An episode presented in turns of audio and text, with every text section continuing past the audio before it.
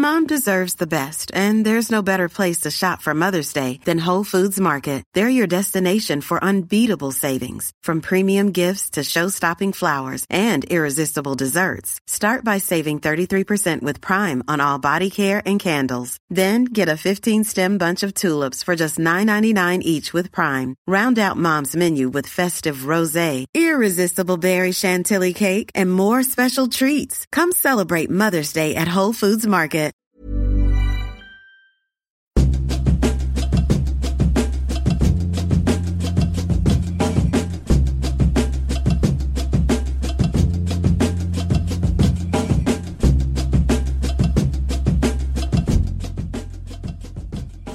Hello and welcome to the Raptors Over Everything podcast presented by KFC. I'm your host, William Lou of Yahoo Sports Canada. On this week's episode, I have Brad Vermut, host and creator of my favorite NBA YouTube channel, Too Much Hoops. How you doing? Hello. Big fan of the podcast. Happy to be here. Yeah, I was going to say, since we're both uh, creators on the internet, uh, you want to do your signature intro? Hey, Hoopheads. Brad here with another podcast. Yeah, no, this is uh, super trippy. Thanks for coming into the Yahoo offices to do this. Um, you were at the game yesterday, Raptors Bucks. We'll focus was a lot indeed. about that one. Um, obviously, a lot of takeaways. Maybe a lot of takeaways. I don't know. I mean, it was a weird game. I don't think Serge and Kyle ever played that bad again. Yeah. collectively, especially. But um, yeah, well, you were at the game. You were in three nineteen with the real people. What were your thoughts? What were your Were you there back in your seats by the start of the third quarter? I, I never left my seats the whole time. wow, real fan. you didn't want to pay twenty dollars for nachos. Not at all. I've, I uh, well, I'm, I shouldn't say that. My fiance went out and got snacks for me. So, Okay, well there you go. That's the workaround. um, but yeah, it was a it was a good game. Uh, I liked some of the things that I saw. I loved OG's defense. I thought uh, OG's defense on Giannis, his physicality, his ability to stop the penetration, sort of at the point of attack, was was really huge. And something else that I thought was uh, Fred VanVleet in the first half, especially his like defensive tenacity was just unbelievable. Especially uh, the way he can help and recover. Uh, I, I thought he and Lowry did a really good job of helping on Giannis, especially. And then they're so good at getting back out to the perimeter. It's it's beautiful to watch. Um, so I, I found that really positive. Yeah, I mean, we can start with the positives for sure. Like defensively, uh, it was a really, really good effort. I, I think it sort of gets lost a little bit that the Bucks were playing the third game in four nights, and they were playing a back to back. They played overtime the day before that uh, against Washington. Um, but as a whole, I think the Raptors showed that you know. If they play defense like this, they give themselves a chance to win. Absolutely. Uh, offensively, they're going to do a little bit better than 97 points, I hope, especially at home. But um, yeah, defensively, I mean, it obviously starts with the the defense against uh, Giannis. Um, you know, you've already touched a little bit about it, but um, you know, no longer having Kawhi to do that matchup obviously is a big loss. But at the same time, I felt like, man, at least the on-ball defense and sort of the structure of help defense around him was still pretty good. I mean, you look at it, five of fourteen from the field for Giannis. That's pretty damn good. Yeah, they forced him to pass quite a bit, um, which I think is good for the Raptors. Um, anytime you get the ball out of Giannis's hand, that's really a, a win in, for your defense. Uh, and and the other thing that I liked, you know, I, I like to see Serge switch on to Giannis sometimes too. I think he Okay. gives him a nice dose of physicality. Not uh, not something I want to see every trip down the floor. Nope. Uh, but he's nice to have. Um, and then and then defensively, the thing that I I really thought watching the game was I missed Gasol a Yeah. lot on the back line of that defense. I think people really underestimate how much he does defensively in terms of coordinating people and communicating where everybody needs to be. I think uh, it's easy to overlook him uh, because he's not the most agile. Well, I, I- actually, he is agile. He's just he doesn't have like super speed. He doesn't have he can't jump out of the building. You know. Yeah. But uh, in terms of how he coordinates the defense, and then the other thing that he has that's a little bit lacking with somebody like uh, Boucher is just sheer mass. Yeah. Like you get somebody going into the paint and they hit Gasol. He has great verticality. And so they just bounce off him, whereas with like a, a Boucher really absorbs all that contact, and then it creates a disruption, maybe on the offensive rebound or something like that. Yeah, for sure. Um, you would definitely like to see the Raptors full strength in that matchup. Um, obviously, Marc. I thought just Marc was really underrated. I think I still see sometimes people asking like, "What? What the Raptors have won the championship with with, with JV instead of Marc?" And I just don't see it. I mean, it's it's one of those things where I think obviously individual scoring, like obviously JV is more of a scorer and things like that. But in terms Yeah. of what fits a team concept in terms of defense and uh, the ability to shoot and distribute, like it's just it's just night and day. It's hard to, for people. It, it surprises me almost when people say that um, because I think it's so different. But Yeah, just to throw a little stat at you here, the Raptors' defensive rating this season with Gasol on the floor is 100.3, and when he's off the floor, it's 105.7. So the defense is 5.4 points per 100 possessions better when he's on the floor, Mm-hmm. and that's the highest margin on the team. The next closest person is uh, Terence Davis, interestingly enough, Yeah. uh, who's the defense is three points better when he's on the floor, Right. and th- and in that case, it has some like he's playing against the bench guys and that kind of thing, Right. But for a starter, for the defense to be five points better when you're on the floor, that's that's pretty massive.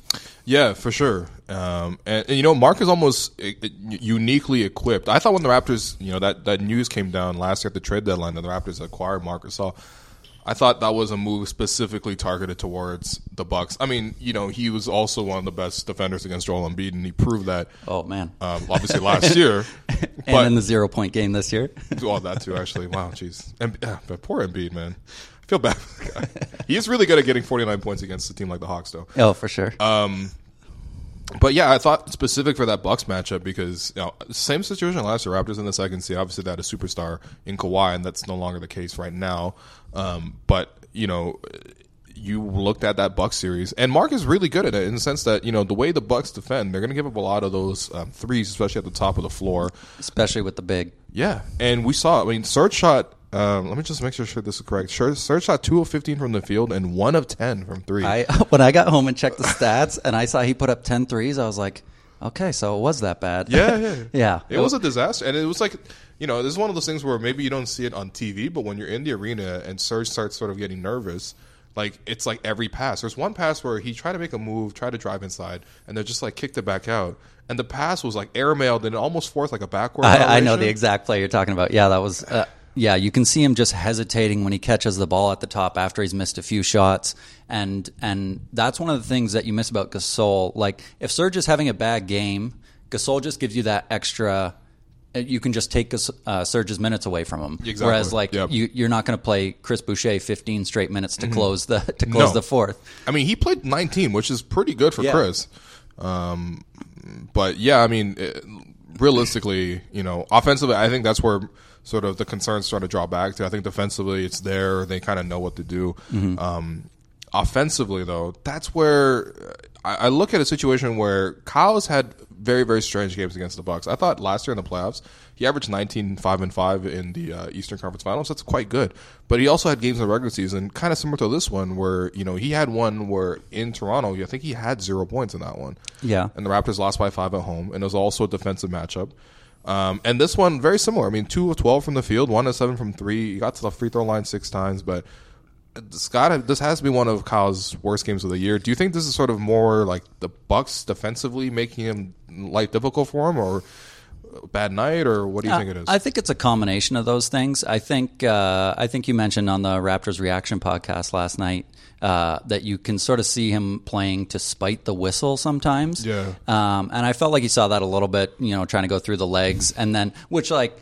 Fair enough. Try something crazy, but also like he, then he was arguing with the ref about it for like five minutes, and you could just he see post game. I, I still don't have an explanation. It's like Kyle, come on, let's just be reasonable. No one's ever done this before. Um, yeah, so that was kind of unprecedented, but uh, you could see him getting a little bit a little bit rattled like that, um, and I think part of that is frustration with the Bucks. Like they're so good defensively, I, I think people don't fully realize how good they are defensively. Mm-hmm. They're like four points per 100 possessions better than the Raptors. Yeah. and and four points per 100 possessions is the gap between like the third best defensive team and like the 14th best defensive team. Yeah. Like that is they're head and shoulders above the rest of the league.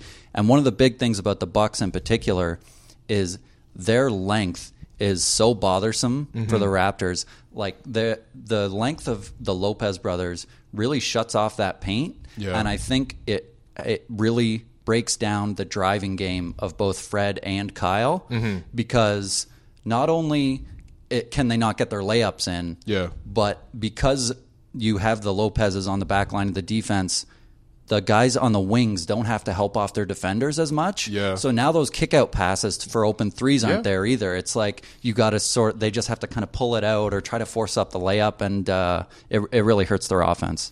Yeah, and, and that's a that's a great point. It's just because you know it didn't look like the way the Raptors wanted to play offense. Like this was a very distorted game. I mean, first off, the 52 three point attempts that was. Uh, I mean, when you looked at it in the box score, it was shocking because, like, I, I'm sure that's a season high for the Raptors, and and kind of by a mile there. And you know, this is just generally speaking, the Raptors don't want to run that much of the offense sort of in the middle of the floor like that. And- Yeah, it's and- tough. and you can kind of tell in real time sort of how the Raptors came in with the plan. You know, obviously Serge missed a couple of jumpers, and that's a pretty big. You know, like if your center is not hitting jumpers against Milwaukee, I don't know what you're going to do. Um, and they sort of over time sort of try to figure a couple more things out, but they just kind of got frustrated and. Even in the second half, when they did have success scoring, it was just like transition, broken plays. you Yeah. know, And and you do need to create some of those opportunities for yourself with your Right. defense, like against the Bucks, because once you get into that half court, I mean they're they're so deadly that you need to hit your threes, and if Yeah, you don't hit sure. your threes, you're going to lose. yeah. Like that's a fact. And uh, and so that's why last night you really felt the absence of Gasol and Norm. Mm-hmm. I, I don't know if fans of other teams realize that both of those guys are shooting forty percent on the Yeah. season. Yep. Norm on five attempts. I think Gasol's taken three and a half a game this season. Yeah. And and that's huge. Like you take two 40% three point shooters. A lot of teams don't have 40% two 40% three point shooters on that volume. Yeah. Um, so so that's really big. And you know, I, I like Boucher's minutes that he played. He played really well. Yeah. But for him to have like he's just not somebody you have to guard the same way you have to guard Marc Gasol. Yeah, it's like if Robin Lopez hit two threes on you, you're not going to change your defense. Yeah, at all. exactly. It's just oh that sucks that happened, but Yeah. we're not going to do anything about it. Um, yeah, Chris on the year coming into this game, I think it was in like 25 to 27 percent. And so for him to hit two of four last night was pretty good. I, I wanted to ask you about the bench because I thought actually, first off, I was surprised that the bench came in and did so well, considering I'm not sure any of these guys has a promised role in a playoff series if it were to come down to the Eastern Conference Finals against the Bucks. But I thought Terence Davis had his moments for sure. Boucher had some incredible moments. I mean, he had the block on Giannis that was just spectacular. Oh, and then that was beautiful. Rondae defensively uh, uh, on his on his on ball defense against Giannis defensively was just I mean phenomenal. And then even Matt Thomas came in and gave you three threes. Or what did you think of the four bench guys there? I thought the bench guys were really impressive last night. Uh, but like you said, uh, I am curious to see who, if any of them, will get uh, minutes in Yeah. in uh, a playoff series against the Bucks. Um, I think something that hurt Terence Davis a little bit last night was he just he came in and he was really active the same way that he was in the second half, but his shot just wasn't falling. Yeah. and uh, and I don't know if he was a little bit rattled or a little bit hyped, or sometimes your shots just don't fall. Yeah. and and uh, so then Matt Thomas got a little more run in the second quarter, and and Terence Davis didn't get quite as much run as he could have. Mm-hmm. And I think uh, Terence Davis's ability to push the ball in the open court, Yeah. you saw him a couple times in the second half where he pushed it up. I think he got an and one, Mm-hmm. and then another one where he pushed it up off a make and then uh, relocated for a three. Yeah. Um, and that was a really nice play too. So I, I'd, I'd of all the guys uh, off the bench, I would say I'm more most excited to see him play against the Bucks. Mm-hmm. Rondae was really nice on defense. He he is great on the perimeter at moving Yeah. his feet. And something the Raptors like to do a lot is use him as the uh, defender on the ball handler, so that if they switch the screen that comes, Yeah. then now he's on, you know, Giannis or whoever, and it's not the end of the world. Mm-hmm. Um, so I thought that was really good, and I thought in terms of how he stood up to Giannis physically was was really well done. I mean, you know, he didn't shut Giannis down or anything. Yeah, of but who in the world can do that? Yeah, exactly. Um, And yeah, the- yeah, and, and then, then Matt Thomas, you know, and then Matt Thomas, uh, you know, Mister ninety nine percent himself, uh, came in. He was go- going for hundred percent for a little while there, Yeah, yeah. but uh, missed a couple threes. Uh, but I, I like the way he plays, Mm-hmm. and and I like that uh, he's not he's not god tier defensively or anything. No. but he he's not a, a sieve either. You know, Yeah, yeah. his his effort is there. He has a defensive stance. He moves his feet. Um, he tries, and and uh, and he's not garbage, uh, and that's pretty big. yeah, there you go. Um, I mean, and you know, in a series against the Bucks, there are guys for Matt Thomas to hide on. You know, Yeah. in a way. I mean, like uh, Pat Connaughton, Donte DiVincenzo, even like a George Hill. Like, yeah, George Hill's not going to kill it. you as long as you you know Yeah. chase him around the screens and everything. Yeah, like if George Hill decides, you know what, I have Matt Thomas on me, I'm going to break the offense and I'm going to try to dribble at him. That's kind of a win for your defense. Exactly. The ball's not in Giannis's hands. The ball's not in Middleton's hands. Yeah. So I mean, even like Marvin Williams, I- again, it's it's up to. I mean, there's a physical disadvantage in the sense that you know those guys are all more athletic than Matt and a little bit bigger, and he needs to box out and things like that. But generally speaking, he's not a guy who is shy of contact. He's Yep. surprisingly a decent rebounder for his position. Um, and you know, I just, I just thought the bench was was quite nice yesterday. I mean, Terence in particular, um, offensively in a series against the Bucks, you kind of feel like, especially for the shorter guards, it's just gonna be the life is gonna be so so difficult for those guys. I mean, Fred and Kyle both had really good series last year, but those were kind of they were kind of more supporting pieces. When you ask them to actually create and initiate. Uh, we saw it against the the Sixers and the Bucks. When you have elite rim protection against these two, it's just so much more difficult for them to score. It's so tough because they just shut off that lane, and now now you're just shooting threes. Basically, Mm-hmm. if, if you're Lowry and VanVleet and or and Terence Davis, really, uh, it's hard to get to that rim. Mm-hmm. Um, Terence Davis, uh, his athleticism, I think, might give him a few more attempts at the rim than Sure. the other two. Um, And he's you know in, in the fast break situation. Yes, Yeah. absolutely. But it, but even still, like uh, the Bucks are pretty good at getting back in transition too. And then and then like who's the smallest guy in their rotation? Like Bledsoe. Yeah, and he has like a, incredibly long arms. Yeah, exactly. Like all their guys that are smaller, uh, Bledsoe, DiVincenzo, they're all like these hyper athletes Mm-hmm. who who make life difficult for you. Um, and then the other thing that the Bucks do really well is when you come off that screen at the top, they're contesting those threes from Yeah. the rear, and they're so good at avoiding the foul. They get like they crowd right up into your space, Right. Mm-hmm. but they never make contact, and it just like it forces you like to be a little bit uncomfortable taking that shot. I think. Yeah, like you saw with Kyle and Fred a couple of times, they're kind of like leaning. They, Yeah. They're almost jumping forward into the three point arc Yeah. as they shoot just to avoid that contest in the back. And that's where I think, honestly, another underrated thing about not having Marc is like the screening yesterday I thought was kind of disappointing. Yeah. Serge is okay as a screener. Uh, he can be very good if he's really trying to get a guy open, but for the most part, he likes to slip a little bit early and get his own shot, Mm-hmm. which is fine. He's obviously on a normal night he would be a good scorer. Uh, and then Boucher is just like it's you might as well not set a screen. Yeah, it's like, tough. Yeah.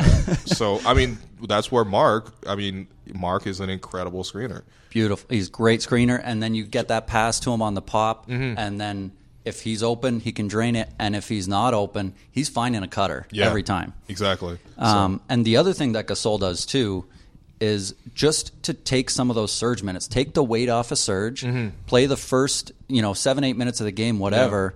And now Serge is coming in against a bench unit, Yep. and he's not as drained, and maybe his shot has a little bit more legs in it. Sure. that was something I thought last night. Is is it just takes so much effort to play against the Bucks for like thirty five minutes, Mm-hmm. and if you can get Gasol and Serge splitting like twenty five minutes apiece, or maybe they get thirty minutes playing beside each other a little bit, Mm-hmm. um, I, I I would be really interested to see how that works out. Yeah, for sure. And you know, I, in, in this game, like really the most, I guess, uh, reassuring part of the game was that you know that the Raptors can compete with this team. Like, Absolutely. Even though this is a team that is on a historic pace, they're going to you know challenge for seventy wins. They're at fifty right now. They're the runaway number one seed in the NBA.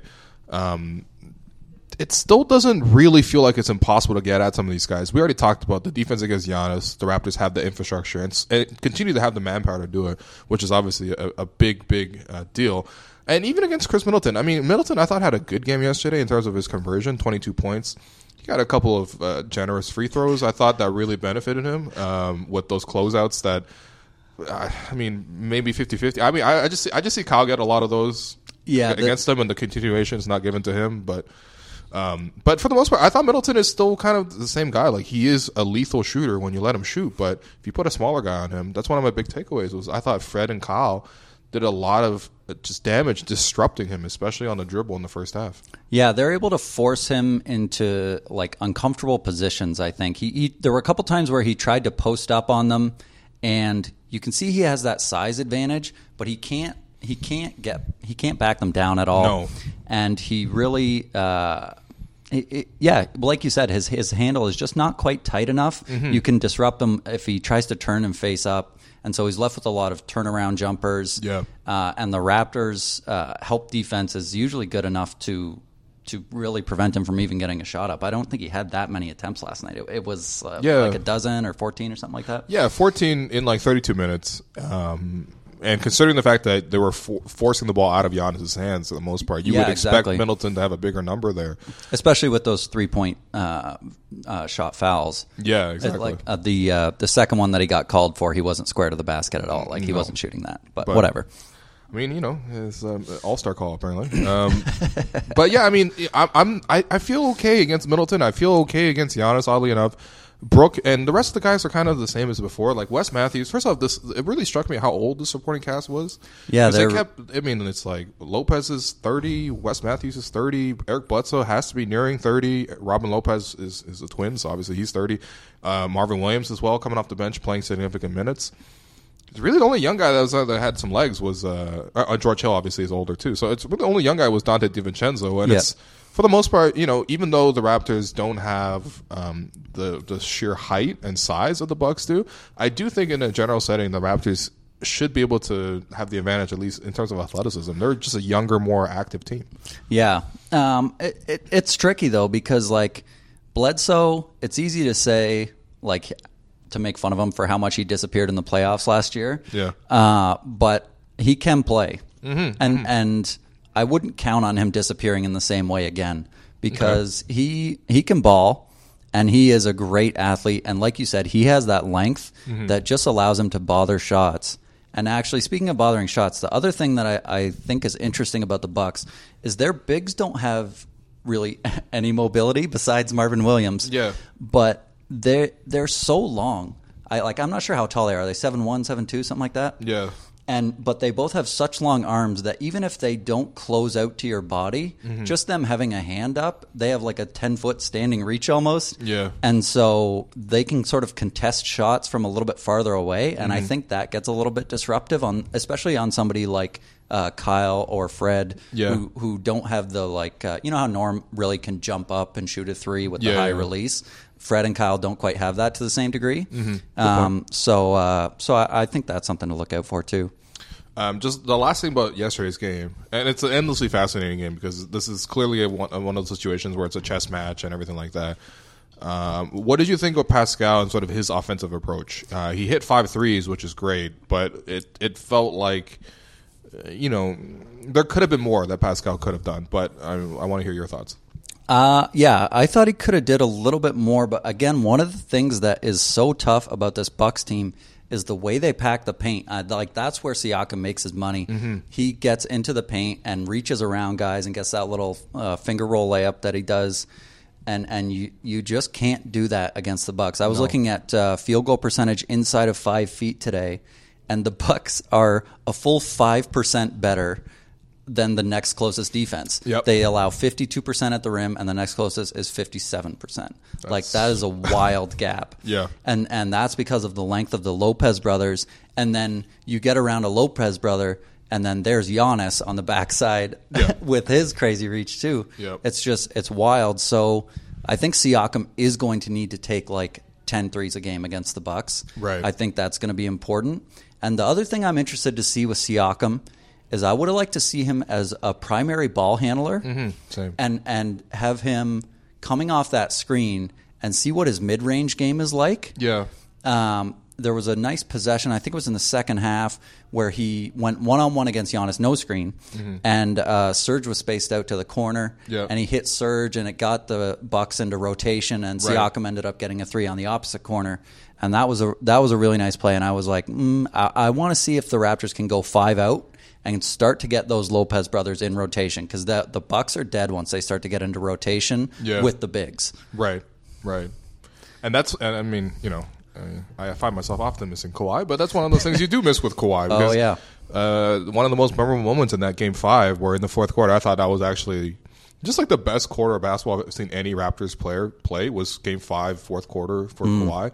Um, but he started that fourth quarter off with those two uh, threes right in Brook Lopez's face. Um, you know, just off the high screen to start the fourth quarter and sparked the comeback, and obviously they completed it. But um, yeah, and, that, and that's that ability for Pascal where you know it, it's that's that's why so much of NBA, uh, just NBA basketball is dictated by these sort of like big wing forwards because Yeah. you know it's just hard to defend. Uh, you know, it's just it's different. I mean, Kyle and Fred could be running the same pick and roll with the same roller, the same screener, or whatever. Um, as compared to Pascal, but Pascal is just able to just in terms of just his release point is higher. He can get to different spots on the floor. Uh, the threat that he puts on the rim is just different. And and yeah, I would have liked to see more of that because you know, as much as you do want to shoot a lot of threes against the Bucks, you also don't want to fall into the trap of just settling a lot because you make a lot of misses into this team. They're also really good in transition. Yep. And I thought that's where it was weird to see the Raptors beat by another team in transition because, you know, a lot of threes, a lot of long rebounds, and off they go. And the Bucks are a great rebounding team too. That's the other thing about their size. I hate this team. Man. They're- I, I have them. I have them firmly ensconced as my title favorites. yeah, yeah. But um, but still, I, I think for the most part, uh, as as much as it comes to sort of competing and and um, you know, just trying to look ahead to a playoff series. I think the Raptors still have a lot of the same ingredients as last year in terms of just like how they're going to go about it, and uh, we'll see. We'll see. Yeah. Yeah, and I think something that's important to keep in mind about these regular season games is Nick Nurse is trying stuff. Mm-hmm. You know, you- you're you're saying, okay, what happens if we put Rondae on Giannis for five minutes? Yeah. What happens if we shoot 50 threes? Mm-hmm. What what happens if Serge shoots 10 threes? Like Serge, just go out shoot 10 threes Yeah. tonight. Don't don't worry about how it goes. you know, and and just let him fly Uh-huh. and uh, and see how it goes. And and if it goes poorly, he Yeah. probably won't do it in the playoffs. No, I mean, if I see Serge Ibaka shoot 10 threes in the playoffs, it's well, I don't know, man. I don't even know. I, I- you know, it's hard to doubt this team, but yeah, yeah, it is kind of. Um, it's interesting to see a team as dominant as the Bucks. Um, yeah, but yeah, they're you- really good. you and I and I thought Marvin Williams gives them an interesting piece as well because the Lopez brothers uh, are, are their mobility is so limited. But Marvin Williams, if you put him at the five, now the Bucks can go a little bit smaller, a little bit Mm-hmm. more mobile, and uh, and I think he was a nice signing for them at the deadline too. That he was. big. I really wanted the Raptors to pick him up. I thought Yeah. he would fit a lot of what the Raptors do, just in terms of like maybe he's not as active and mm, just generally speaking not as good defensively as Rondae, but the ability to even just shoot the corner three is Yeah. just so big. Well, And we saw it last night. Yeah, and you know, uh, it's it's unfortunate, but you know, it is what it is. Um, yeah, we're going to transition a little bit here and sort of talk about just um, the Raptors defensively and what makes them so good. And um, you know, your channel does a really, really good job. If, if you're not on YouTube, I mean, if, I, actually, I don't know who, who's not on YouTube, but um, yeah, if you're watching other NBA stuff on YouTube, like if you're watching like uh, the screaming talking head videos and stuff like that, like just you know, before you do that, go watch Too Much Hoops. It's like way, way better in terms of just like um, breakdowns defensively in particular, because a lot of highlights just. They focus on like offensive plays. I, I, it really does bother me when like you know the NBA now puts together like ten minute highlight packs and they're like all the buckets and I'm like that's fine, but I I, I want to see the defense too. Yeah. and I don't mean just like spectacular blocks. Like I want to see like the small details that go into creating a stop, and I think your channel does a really good job of that. Oh, thank you very much. And and that's one of the reasons that I wanted to start the channel was well, a I was I had knee surgery and I w- knew I was going to be sitting around a lot, so I was like, oh, I'm going to make some highlight videos. Okay. And, and the other things that I was watching, I was like, I was watching the Raptors defense, and I was like, these guys are flying around the court. Like these rotations are out of control. Mm-hmm. But when have you ever seen like a great rotation on a highlight video? Yeah, yeah. no, Uh, but you you found the lane. oh, thank you very much. Yeah. Um, but yeah, so we'll definitely talk more about what makes the Raptors defense so great and so unique, and uh, why you know there's honestly people that there's like thirty thousand people that will go on online and watch what the Raptors did defensively. But before we go there and talk about that, I'm gonna tell you that uh, baseball has hot dogs, football has nachos. So when does basketball get its official food? How about right now, Kentucky Fried Chicken, the new official food of basketball? Think about it, basketball players make buckets all the time. KFC makes buckets all the time, and theirs are filled with fried chicken, like famous original recipe or crispy popcorn chicken. So or even juicy tender. So that settles it. KFC, the new official food of basketball. Order at kfc.ca and get it before tip off. So the Raptors defensively. Um, so they remain second in the NBA. We saw, honestly, uh, even though 108 is a bit of a big number, but they held Milwaukee to 38% shooting from the field. And outside of conceding a lot of foul shots, they did a pretty good job defensively. This Raptors defense is truly special. Uh, and I just want to ask you, why why? Obviously, why do you spend so much of your life like covering the Raptors defensively? I love the Raptors defense. I think they have the best rotations in the league. Mm-hmm. The Bucks have uh, obviously a, a, better defense in terms of the numbers, uh, but the way the Raptors play defense is is beautiful to me. Their ability to help and recover is unbelievable. I like the different schemes that they go with. That's something I noticed watching the Bucks a lot. Is, is they basically play the same coverage almost all the time. Mm-hmm. Uh, the only time it switches is when the Lopez's are off the court. Yeah. And uh, and and I love the Raptors' like ability to switch from zone to man. And and something I heard Nick Nurse say in an interview at the start of the season is that the Raptors defense they run a lot of zone with man to man principles. Mm-hmm. And when I first heard that, I was like, what are you talking about? Mm-hmm. But if you watch the Raptors defense through that prism, you start to see the greatness of it mm-hmm. and you see all the decision making that happens as guys uh, move with, they anticipate the pass is going and they right. rotate, they help, they recover, they do a lot of stunting towards the ball, mm-hmm. and they're just always keeping the defense on edge. Yeah. Uh, the way they move around the court defensively and communicate with each other is beautiful. Yeah, for sure. And and just like the collective IQ of this team is just so high. And this is where I mean, I don't want to go back too much and harp on the JV thing, but it's just like the IQ in terms of just like having your center who's supposed to be the defensive brain trust between JV and a guy like Marc is just completely night and day. Oh, the gap is unreal. Um, uh, uh Marc Gasol this season. I was looking at uh, his uh, DRPM, defensive RPM numbers. Mm-hmm. He is 12th in the league. Yeah, and and that is pretty crazy for yeah. like for when you watch him play you don't even necessarily notice it. Right. But he's just he's always in the right spot. Mm-hmm. And when guys come off a screen and it's that little two on one game, he just plays the middle between both guys perfectly, yep. whether they're going for the shot or the pass, mm-hmm. and then he still manages to box his man out. It's just it's unreal. Yeah, for sure. And on, honestly, you know, the comparison to the Bucks defense is interesting in the sense that you know Nick also kind of talked about how you know, watching the Bucks can get a little bit boring, just because obviously the results are generally sort of predetermined and things like that. And, and but a lot of it is they kind of play defensive, at least very very similar as you mentioned, and very consistent. Whereas I kind of appreciate the Raptors. Um, ingenuity in a way because they had to have to almost figure it out on a game to game basis. And you know, often throughout the course of an actual game, they change up. They they have this versatility, and it kind of makes me feel a little bit more confident in a defense like the Raptors. Only in the sense that you know there isn't going to be one bad matchup that kills them. Like yes. they can guard in every single situation. They can move around and they can adapt, and that's a very very nice trait to have. Yeah, they they they're so versatile defensively. They can play, you know, a trapping style. They can play a switching style. They can play straight up man. Mm-hmm. They can play different zones. Yeah. And then I, I love to watch when they're in zone and then the ball starts moving from side to side and they start to get into rotation. Something I've noticed with them is they'll start playing almost like a box zone mm-hmm. with one guy in the middle. Right. And you constantly have somebody scrambling out to the ball, mm-hmm. and the guy in the middle swaps out to a different spot in the zone. Right. And uh, and it's just it's so dynamic, mm-hmm. and the the as you said, the IQ that you need to have that everybody on the court needs to have to play that style of defense is really high, and that's why most teams don't play it. Because yeah. if you have a single person who's moving to the wrong spot at the wrong time, now there's a gap in your defense, and it's only a matter of time before it gets blown up. Yeah, and and you know that's again goes to Nick Nurse what he said in the beginning of the year when he's like, look, man, Rondae and Stanley, these guys were defensive guys, and in the previous stops in the NBA, and they had some moderate success, but like you you can't just assume you're going to walk into Toronto early on and, and, be successful. I mean, I think they kind of had this idea early on that look, this team is going to be good because of the defense. If they're going to be good, they have to be great defensively.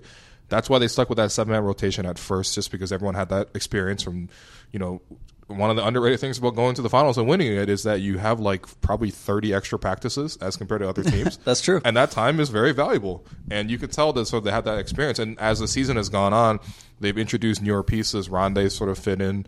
Um, Terence makes a couple mistakes, but definitely scores enough to sort of uh, you know compensate for most times. Even Boucher's really come in. I mean, there's a couple times now where I'm seeing Boucher not like bite on pump fakes and leave his feet. It's wild. It's you know it, the growth in this team is, is great, and I mean, you see Matt Thomas making the great the right rotations and. Um, I just feel bad for him because I feel like he contests a lot of shots that people end up making. Yeah, and it makes his numbers look worse. but I really do think Matt is actually okay defensively. Um, Yeah, we can kind of go by and play by player in terms of just who, you know, but in your estimation, who is the best defender on the Raptors? I, I think I got to go Gasol, and, and I I realize that's crazy to say with how good Fred is and how Mm-hmm. good OG is and how good Siakam is, but just the way Gasol quarterbacks that defense is is unreal, Mm-hmm. and his rim protection I think is really underrated. He never bites on pump fakes, mostly because he can't jump. Yeah. Uh, and his verticality is really great. Mm-hmm. Uh, and uh, because of his mass, his defensive rebounding, I find, even if he's a little bit out of position, is pretty good. He can bump guys off a little. Right. Um, so, so I would have to go with Gasol if I have to pick like my guy. Mm-hmm. Um, but at, at, I mean, there are other elite defenders on the Raptors too. Right. Like OG's ability to move his feet on the perimeter is For a is guy of that size, like he's legit six eight and like, you know, he's not skinny by any means. Oh yeah, Yeah. he's he's jacked. He can move. and and he can move. He moves like uh, Jrue Holiday has a similar perimeter defense, I think. Uh, but Jrue Holiday doesn't have his length quite to the same degree. Right. Um, and and OG might even be a little bit better Yeah. defensively, which is pretty wild to say because Jrue Holiday is like an elite defender. Yeah. And, and OG is 22 years old. And, yeah, exactly. you know, He's still learning. he's still learning. Um, yeah, I mean, OG is, is spectacular, and really that's sort of one thing that you know people obviously want to rush people's development, and, and you know you want instant results. And honestly, you go from Kawhi to OG, it, it, it does put OG in a, you know, obviously a disadvantage. Yeah. but at the same time, like I, I think for what he brings at his age, and, and what he the work he does defensively. Um, we saw it at the start of the year, man. At the start of the year, when he was averaging like close to like two steals and two blocks, it felt I was Oh, like, "What's going on?" He's blowing up everything. Yeah. And so many of those steals become live, um, you know, live ball turnovers. Like there's Yeah. that steal that he had against Indiana where it was kind of just a dribble handoff, uh, you know, to Malcolm Brogdon, and OG just like reaches his hand in there, swipes the ball, you know, uh, effortlessly goes into a spin move, and Yeah, then collects his dribble, and then just like holds Brogdon off. And Brogdon is very, very strong. Yeah. Very, very strong guard, six foot five, really solidly built, and OG just takes him right to the rack for a, for a layup, and that's the stuff where with OG that's real special. But I mean, you know, when I watch your videos, like I also see in terms of just strictly speaking, help defense, Kyle and Fred are like geniuses in that front. Yeah, the the way they move, like a lot of times they're coming over with the help, and then and then moving back to their man before the pass is even thrown, or mm-hmm. as the person is picking up their dribble, and that lets them close out to the shooters in time to run them off the free throw line or the three point line, excuse me. And and something that the Raptors do well that might not seem like it's a good defensive thing is running guys off the three point line because on a normal defense that means that that player is now running into the lane and they're going to get something open. But because of the Raptors rotating the way they do, the they're able to help on that guy, and then Lowry and Fred are finding the next open man. Mm-hmm. Right. And and the way they just fly around the court, and they both have great hands, great strength to rip the ball away. Yep. And their ability to push guys out of where they want to be around the rim is is very valuable as well. Yeah, for sure. Um, and then and then you know the rest of the guys are you know just generally speaking you have the structures there. I think Pascal, uh, you know, it does feel like at times this year his defense hasn't been as sort of um, relentless as previous years. But then you look at like the the final results, like he's still among the league leaders in three point shots attempted. I think he might lead the league. Yeah, contested. Yeah. And then it's like he just the versatility that he brings and sort of just that energy and like length to sort of make up for mistakes elsewhere. It's And and something else that Pascal does really well is when the Raptors are in that two three zone, if he's down on the baseline Mm-hmm. in one of the corner positions, he does a good job of coming over to help protect the rim when Serge or Gasol or whoever gets a little bit out of position. Right. That's something that uh, both Pascal and OG do really well. Right. But and and I agree. I, I sort of see what some of what you're saying too, where you just see Pascal relax on defense a little bit more than you used to. Mm-hmm. Um, but I am also like, well, he's he's shouldering a pretty heavy load, so uh, and and I feel like he sort of finds his spots to relax like that, and it doesn't compromise the defense too much. And that is also the sort of thing where I feel like in the playoffs, that like lack of trying is just going to kind of go away, Mm-hmm. Right. Because all these guys are built like so competitively Mm-hmm. that they will they'll go for it. Yeah, for sure. We saw we saw Pascal guard uh, Kawhi in the All Star game, Yeah. fourth quarter, and he did honestly a pretty good job of it. Um, yeah, and then you know if you look at it overall, I think you know, basically the Raptors, like when people are um, surprised that the Raptors are like, you know, what they were, and there was sort of this push, especially during that 15 game win streak um, from sort of national media, where they're like, wow, look at this team. Like, Yeah, they, can shouldn't this- actually play they sh- basketball. It turns out it wasn't good. just the Kawhi show. It's like, yeah, you shouldn't be that surprised. They're the second best defense in the NBA, and honestly, if you are the second, how, how many second best defenses in the NBA are not like a really elite team? Like, it's Yeah. just, it, it's just, um, you know, it's, it's kind of as simple as that. But you know, one of the things I do have a concern with in terms of just looking ahead to the playoffs is, as good as the Raptors are defensively, um, they do sort of rely a lot on that defensive power of their offense. So the Raptors are have been one of the league's best transition teams. They force a lot of turnovers. They force a lot of. They get a lot of stops in their run. Is that sort of a sustainable thing going to the playoffs? Is that a concern of yours, or is the defense so good at sort of creating these sort of deflections that no matter what, these situations are still going to arise, even in a game like the playoffs where games slow down?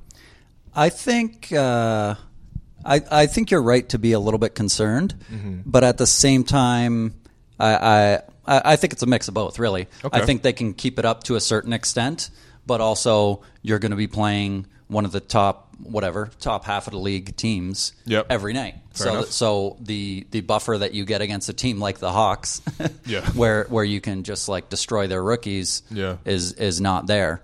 Um, so it'll be a little bit harder to force turnovers, uh, but at the same time, uh, I, I still think I still think their defense will be able to lock in and at least get the stops, even if it doesn't create the transition opportunities. And and the thing that the thing that is more concerning is the half court offense.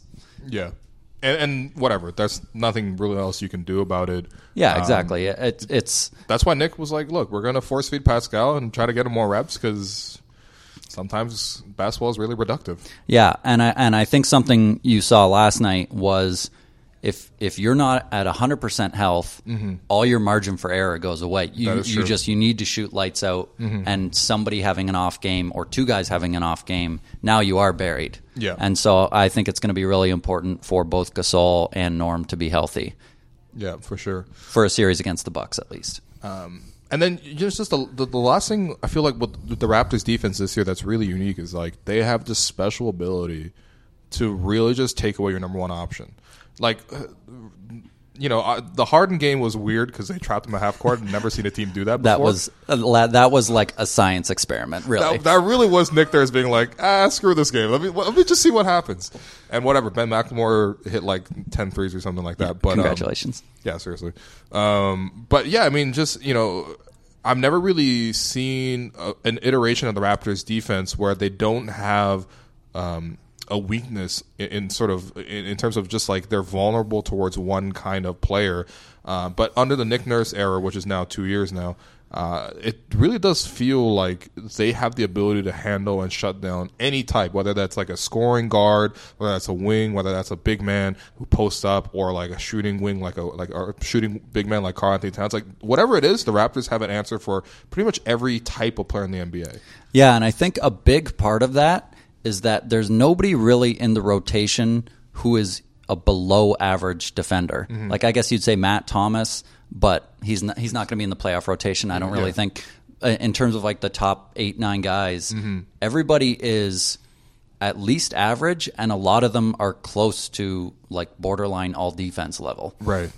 Um, so I think that makes a big difference because a lot of times your your ability to defend a certain type of player falls apart when that player finds the bad defender. You know Right, what I mean? Like it's like James Harden hunting the switch to get on to whoever that can't D him up. Uh, and with the Raptors, at least pretty much everybody can just keep a player in front of them. Yeah. And then their ability to help and recover. Uh, like I keep harping on about it, but it, it's just it's unreal. Yeah. And their ability to make the rotations and make the right decisions all the time is really great. And and something else they do well is just on even on like just a little dribble handoff Mm-hmm. at the top of the arc is Fred will press up on his man and prevent the handoff and then prevent the pass over the top and all of a sudden another 3 seconds is ticked off the clock Yeah. and you do like four little actions like that over the course of a possession Mm-hmm. and all of a sudden somebody has the ball in their hands with 7 seconds left and they're like crap I got to get a shot up Yeah. and and they start to panic and rush a little bit Mm-hmm. and uh, and I think that is really valuable defensively Yeah, for sure, for sure. Look, I'm, I'm. It's it's very exciting to just like after every game, uh, go back and watch your videos, and this is wh- honestly why. Like, you come, you came at the exact perfect time. Like, uh, I mean, I'm sure you've been a Raptors fans for a long time. Like, Oh, yeah. under Dwane Casey or under the other teams, like they've had good defenses. Statistically, I remember like the the, the season they won 59 games. I think they were like sixth in the NBA defensively. But they just saw them fall apart because Yeah. they have certain vulnerabilities and whatever. This team just doesn't have that, and it's it's really cool that Nick is so innovative too as a coach. Yeah. Um, and it feels like he has actually, you know, this is one of the one of the best reasons why he should be coach of the year this year. Not just the circumstances, but when you see other teams in the NBA emulating him, like the Raptors played the the, James Harden defense, that experiment. They did that early December, and then I was watching it on Christmas, and I'm like, wow, there's the, there's Steve Kerr with the Golden State Warriors doing that exact same defense to. to the, to, to James Harden, and it worked. You know? Yeah, absolutely. I, I think a lot of the uh, the league's general reticence about uh, you know a full court press Mm-hmm. or a zone defense is that in the old NBA Yeah. that didn't work. Yeah. because you didn't have a big who could run the length of the floor like Siakam. Sure. because you had like. David West and whoever else on the floor, Yeah. where it's just like they're a bit plodding. Yeah. But with the Raptors personnel, you you have so many options because everybody's such a dynamic defender, Mm-hmm. um, and everybody's so so brilliant too. And and Nurse has just been unafraid to sort of look a little bit uh, janky, for lack of a better word, Yeah. And uh, and really go for it and try some new things. And and you're absolutely right. Uh, other coaches are trying it now too. I've seen a couple full court presses, Yeah. Whereas I, I don't think I saw that at all before this year. Yeah. and uh, and yeah, it's changing the game a little bit. Yeah, I saw the Knicks do a box and one against Raptors, and I was like, "This is very cute. this is very cute that you tried this." And honestly, a box one with like four power forwards seems pretty good. That's Yeah, it's a lot, about- lot of lot of paint protection there. Um, anyway, let's uh, before we end the podcast, let's talk more about your channel and sort of just like your story, how you get started. Um, yeah, like go, go ahead. Like what, what's going on? So you broke your foot, and Uh, yeah, so I, I had uh, I had to have knee surgery, Right, right. Um, and I knew I was going to be laid up for a little while, and I was like, well, I know how to make uh, do a little bit of editing here and there. Mm-hmm. So I decided to start making some highlight videos, and to sort of just make it not like every other highlight video, I w- decided I was going to put some defense in them, and something I was always interested in. Well, as I was doing that, I was starting to discover. I was like, I want to put this play in the highlight package, Mm-hmm. but I it's so like subtle that I, it needs explanation. right, right. Um, so that's why I started doing the breakdowns where I talk over the highlights and, and Mm-hmm. sort of point things out. Um, because I, uh, I, I think so much happens on defense away from the ball that your eye just isn't drawn to unless Mm-hmm. Right. you're specifically looking for it. Um, so I started doing the breakdowns this year, and I didn't really know if anybody would like them. Uh, but they, it's just gotten a tremendous, tremendous response, and my my channel went from like a thousand subscribers to like ten thousand subscribers. Felt like so quickly, and Yeah. and it, it's a great place for Raptors fans. I think they really appreciate it. Uh, especially like last year, I was doing like defensive breakdowns of the of the finals games and stuff Mm-hmm. Yeah. like that. Yeah. and uh, and and the Raptors just are not covered that way. That's true. by by national media, even Canadian media. Right. Um, and so I, I kind of I wanted to show how brilliant they are, and and and it just so happened to be in the season where they won the championship. Yeah. Uh, and and now they're they're brilliant. So. Uh, so yeah, that's sort of how it got to where it is now. Yeah, and I'm always really interested in just like how people get into sort of um, uh, basically just like non-traditional media. I, I feel like what you think of traditional media is like uh, a news a newspaper reporter, and you know they they get quotes and they write their game stories and stuff like that. And there's definitely value in all of that for sure. But there's just been like that's just the way it's been done for so long. And now you have technology, you have access, you have rights and everything like that. Um, you can make things that are more dynamic and creative. And I think you're a great example of that. Like you know just taking something very simple. Like people made highlights all the time, but they were just always on offense. Why don't you focus on defense? And I think it's it's really buying into it. Um, in, in terms of your background, did you did you play? Did you coach? Like what what's going on? How do you know so much about you know uh, defense? So I played basketball like a maniac. This is probably why I blew up my knee. Okay. Uh, my whole life, I grew up on a farm. Okay. And we had a big sixty foot by forty foot shed. So you're from Hoosiers. You know? we, got Pretty Gene much. Hackman here. Shout out Huron County, and uh, and so It's, a, it's this massive shed, and half of it is paved, and the other half was a pen for sheep. Okay. okay. So, so Yeah. we have basketball games. We're playing half court. We had a we had a net up there. with so the sheep. Uh, so it would be me and my my older brother Mm-hmm. and his friends and my friends, and we would just play like all day, every day on the weekends, after school, whatever. I played basketball in high school. Mm-hmm. Uh, I thought I was good until I got invited to like this elite camp. That's And pretty good. No, that come on, that's pretty good. If you got invited to elite camp, you're good. It, it was really good, and then I went to the camp and I was like, oh, I'm like the worst player here, including like against the grade tens who are like a couple years younger than me and way smaller. Okay. so that was, that was a good little reality check. Uh-huh. And then uh, and then yeah, once I got into university, I, I just played like intramurals and stuff like that, pick up Mm-hmm, for sure. Uh, but I just I've always loved it. I fell off from watching the NBA for a few years. I was a Pacers fan when I was younger. Okay, Uh, back big uh, big Reggie Miller head. Sure, yeah. And uh, and you know when when I went away to university, I sort of stopped watching a little bit just because I didn't have TV. And then I started to get in around I think 2005 2006. I started to get into the Raptors more. Okay. I was Weird ra- time to get into the Raptors because I also got into Raptors at that time and they were not good. I, w- I, I was a, a student of the Chris Bosh era. Yeah. Um, So really loved Ray for deluding myself into thinking that uh, Jose Calderon was going to turn the corner and become a good defender this year. oh, jeez. Um, a lot of a lot of Bargnani years. Um, but uh, but no, see the defensive breakdowns of those, those years. uh, that's a The breakdown. Jay trust me. Era? um, and uh, and yeah, I, I just sort of fell in love with him from then on, and been a huge fan. I love loved DeMar, loved how he sort of embraced the city, Yeah. and then Lowry's just been everything. Yeah. and uh, and and I love the current era too.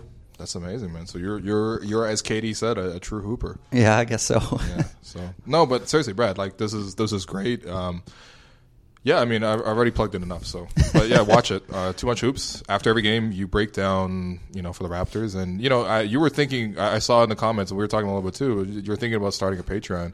Um, you know, whenever you do decide to do it. First off, I think you should personally do it. Oh, thank you. There's no real downside to it. Um, and yeah, you people should watch and support your work if they haven't oh, already. thank you very much. So Yeah, uh, follow me on Twitter too. Too much hoops. yeah, I was gonna say you're getting into the Twitter game. What do you, what's your thoughts on Twitter? I feel like um, Uh, I, newcomers to Twitter are always you know taken aback a little bit. But Yeah, I, I never really used to use Twitter a ton. I, I started using it. I, I try to be fairly unbiased on my YouTube channel, Mm-hmm. and then uh, my Twitter is pretty much just straight Raptors propaganda. Oh, uh, so if you're listening to this man. podcast, uh, you're, you'll probably enjoy it. Um, but uh, yeah, no, I, I enjoy it. I like the Raptors uh, Twitter community.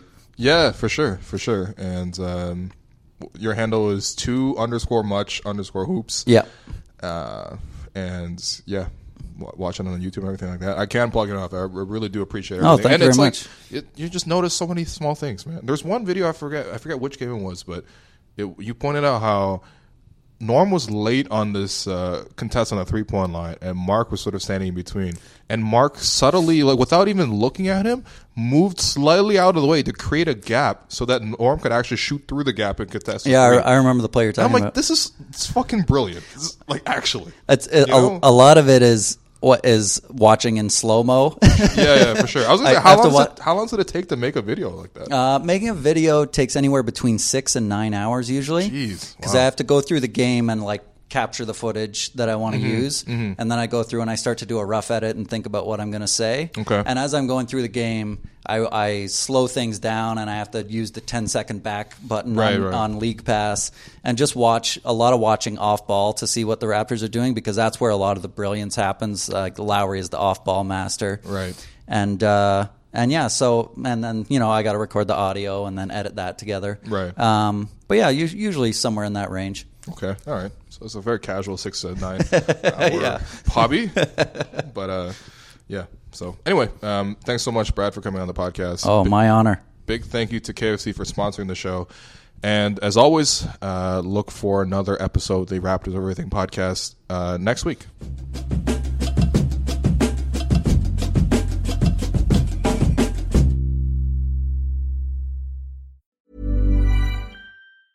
Hiring for your small business? If you're not looking for professionals on LinkedIn, you're looking in the wrong place. That's like looking for your car keys in a fish tank.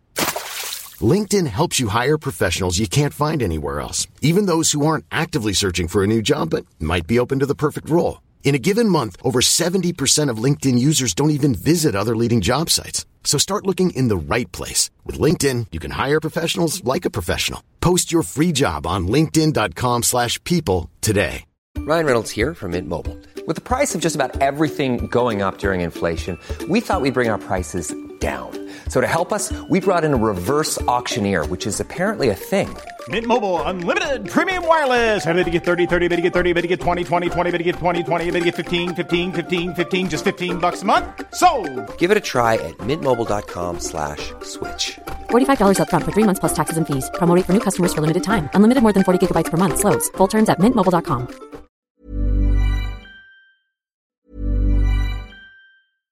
Flexibility is great. That's why there's yoga. Flexibility for your insurance coverage is great too. That's why there's United Healthcare Insurance Plans.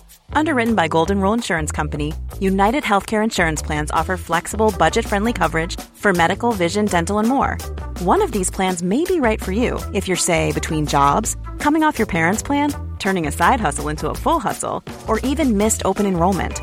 Want more flexibility? Find out more about United Healthcare Insurance Plans at uh1.com.